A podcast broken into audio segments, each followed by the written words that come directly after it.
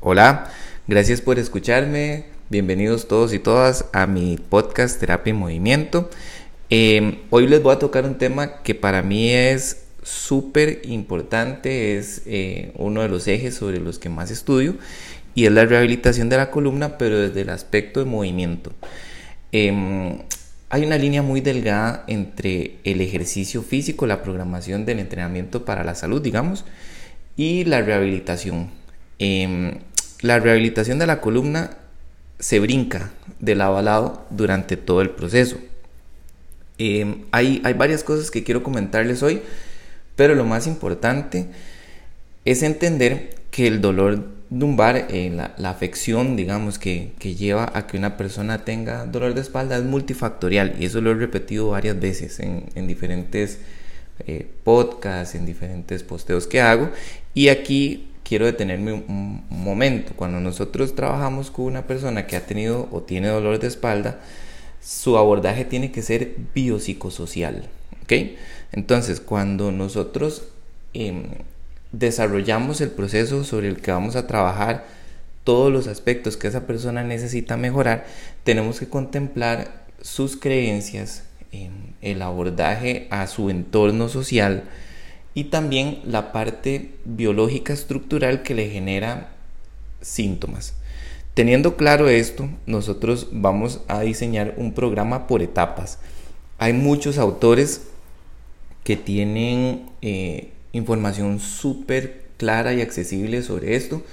Yo les voy a hacer como un resumen de lo que yo he leído, pero sobre todo lo que yo practico, que me parece que es em, a veces más simple de lo que uno se imagina. Entonces, em, lo primero y más importante es entender que cuando hay dolor de espalda, en el cerebro también están pasando cosas. Esas cosas hacen que nosotros perdamos la capacidad de conectar bien con la musculatura que se encarga de estabilizar la columna. Entonces, em, hay varios autores que hablan de la importancia de hacer cosas eh, de estabilidad o, reforzar la activación de la musculatura en cuatro puntos, en eh, supino, en prono o para los que no son fisios, eh, en posición de gateo, boca arriba o boca abajo. Esa es una parte de la rehabilitación de la columna, pero nosotros no podemos ver en la rehabilitación solo ese aspecto. Son tres etapas. Eh, Craig Livingston en, uno de sus libros habla de la importancia del desarrollo ontológico dentro del proceso de rehabilitación de la columna. Entonces, es importante que estimulemos cosas en cuatro puntos, o gateo, boca arriba, boca abajo, pero también en posición de hincado, semi hincado. Pero para mí, en mi experiencia, la clave de la rehabilitación de la columna está en todas las progresiones y regresiones de ejercicios que podamos hacer de pie. Porque la mayor demanda de estabilización que tenemos va a ser estando de pie. Y es lo que más perdemos por estar todo este tiempo eh, que pasamos sentados durante el día. Entonces les voy a hacer una, una pequeña cronología de cómo me gustaría a mí que se vea el proceso de un paciente X que viene con dolor lumbar mecánico eh, normal, que es un, dolor esperable incluso que tengamos por estar más de dos horas sentados. Entonces, si esta persona que no se mueve mucho durante el día, eh, que está un poquito pasada de peso, que no está acostumbrada o acostumbrado a tener exigencias de estabilidad, posiblemente necesitemos recuperar la conexión de lo más básico a lo más complejo. Entonces, trabajos en cuatro puntos, boca arriba, boca abajo, de respiración, que le permitan a la persona reconocer la musculatura del tronco para generar mejor tensión, va a ser la base de lo que vamos a hacer. Y eso lo podríamos ver como el principio del programa. ¿Por qué? Porque aquí nosotros buscamos que la persona mejore su conexión con el abdomen, tenga mejor propiocepción de la cintura, de las caderas, pero que nos active la musculatura que vamos a buscar eh, trabajar durante la sesión. A eso lo podemos acompañar con algún ejercicio retador en eh, posición hincada o semi hincada y el, el clímax o el core de la sesión debería estar en ejercicios que estén de pie o que nos permitan la transferencia de sentado a de pie. ¿Por qué? Porque si ustedes le preguntan a esa persona, posiblemente donde más dolor sientes cuando tiene mucho rato de estar sentado o cuando se va a poner de pie. Estoy hablando de una generalidad.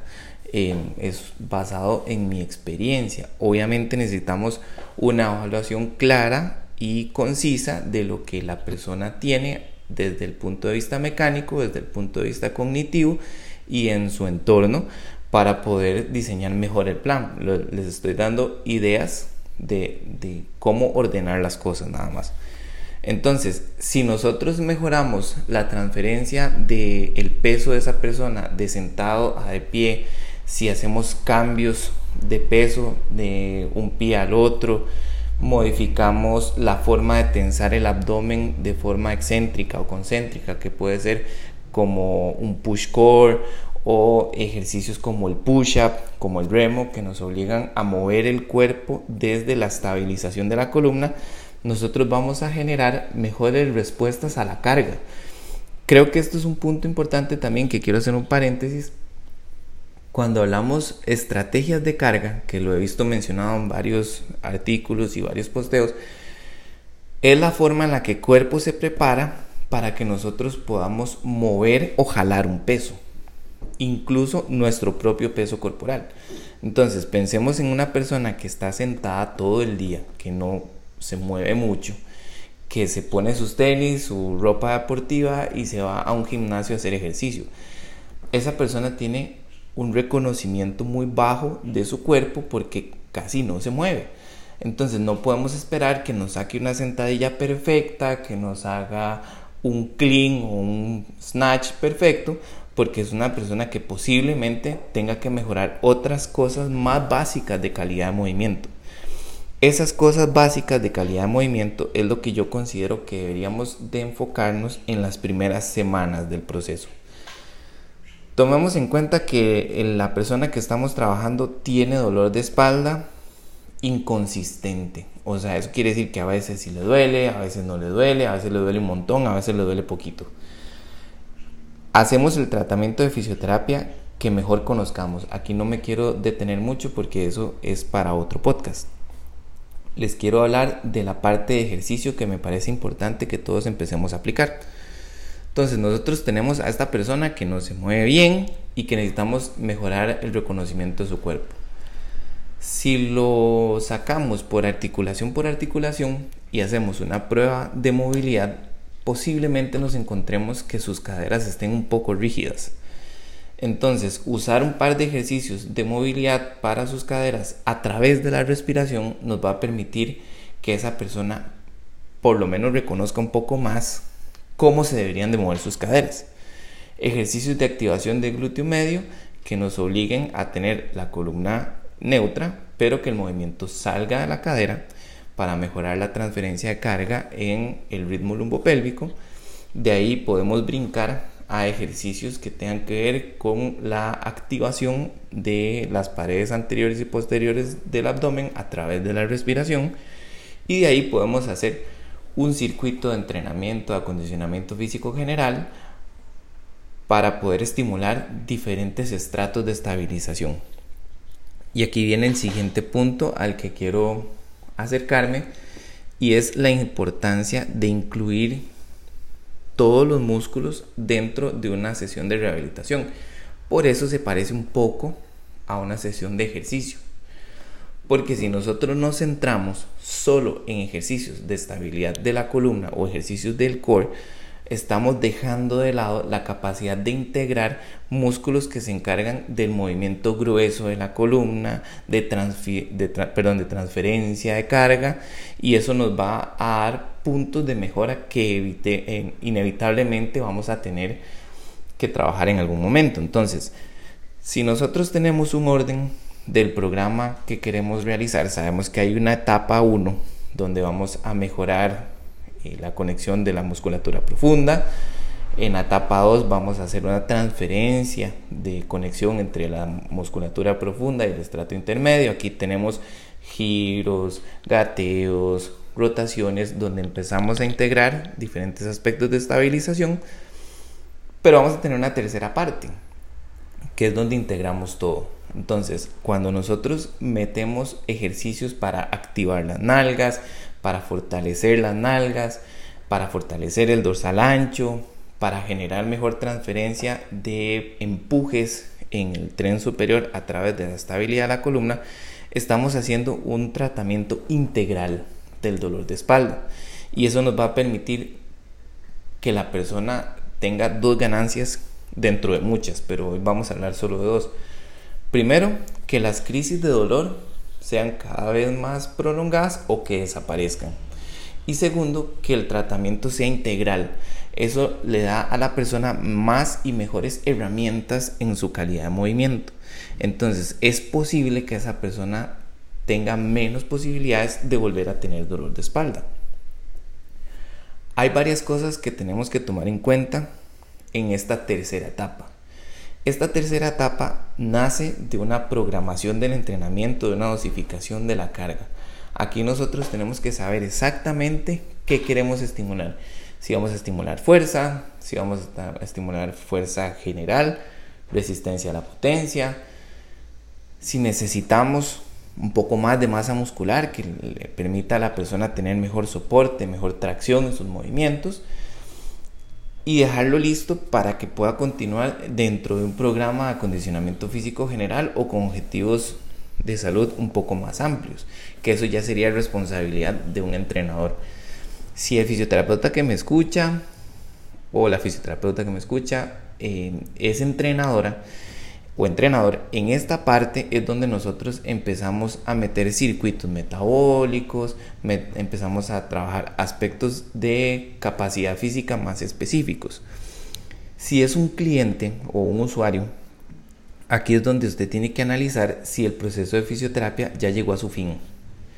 En una buena alianza entre fisioterapeuta y cliente o usuario, el fisioterapeuta debería referir a su paciente o eh, usuario a un gimnasio o diseñar un plan diferente. Entonces, vamos a hacer una separación entre lo que debería llevar un plan de fisioterapia de la columna y un programa de entrenamiento para la columna. El programa de fisioterapia tiene que estar enfocado en control del movimiento, en calidad del movimiento, en activación de musculatura en los diferentes estratos y en engramas de movimiento limpios. En el programa de ejercicio, eh, el eje central va a ser mejorar capacidades básicas de movimiento fuerza, hipertrofia, potencia. En el programa de acondicionamiento físico, el usuario ya tiene bastantes semanas de no tener dolor y ha tenido un proceso limpio, bonito de rehabilitación donde posiblemente haya recuperado mucho su control y su confianza en el movimiento. Entonces, el programa de acondicionamiento físico debería estar enfocado en usar movimientos o ejercicios que reten poco a poco la estabilidad del tronco. Recuerden que siempre necesitamos usar progresión de la carga gradual o, o exposición gradual a la carga. Eso le va a permitir a la persona poco a poco ir retando la estabilidad del tronco y mejorar la capacidad de moverse con peso o contra resistencia. Basándonos en que el proceso de rehabilitación fue muy bueno y que la, el, usuario de, rehabilitación tiene muy buenas herramientas en calidad de movimiento, la parte de acondicionamiento físico no se debería de ver muy diferente a lo que cualquier otra persona haría que no haya tenido dolor de espalda. Sin embargo, la magia de esto es que el fisioterapeuta tenga buena comunicación con el entrenador o que el fisioterapeuta sepa cómo progresar la carga. ¿Ok? Bueno, para los que me escuchan saben que a mí me gusta mucho la parte de entrenamiento y de calidad de movimiento y es una de las em, ramas de la fisioterapia que siempre me gusta em, tocar y reforzar porque creo que es importante que todos los fisios sepamos cuánto y cómo debemos de cargar a nuestros pacientes. les agradezco mucho el tiempo por haberme escuchado. Les voy a dejar mis redes sociales, eh, arroba terapia y movimiento en Instagram y Rolando Serrano Terapia Física en Facebook por si tienen alguna duda, si quieren comentarme algo, si quieren ampliar un poco el tema. Nos estamos escuchando en otra entrega. Pura vida, que estén súper bien.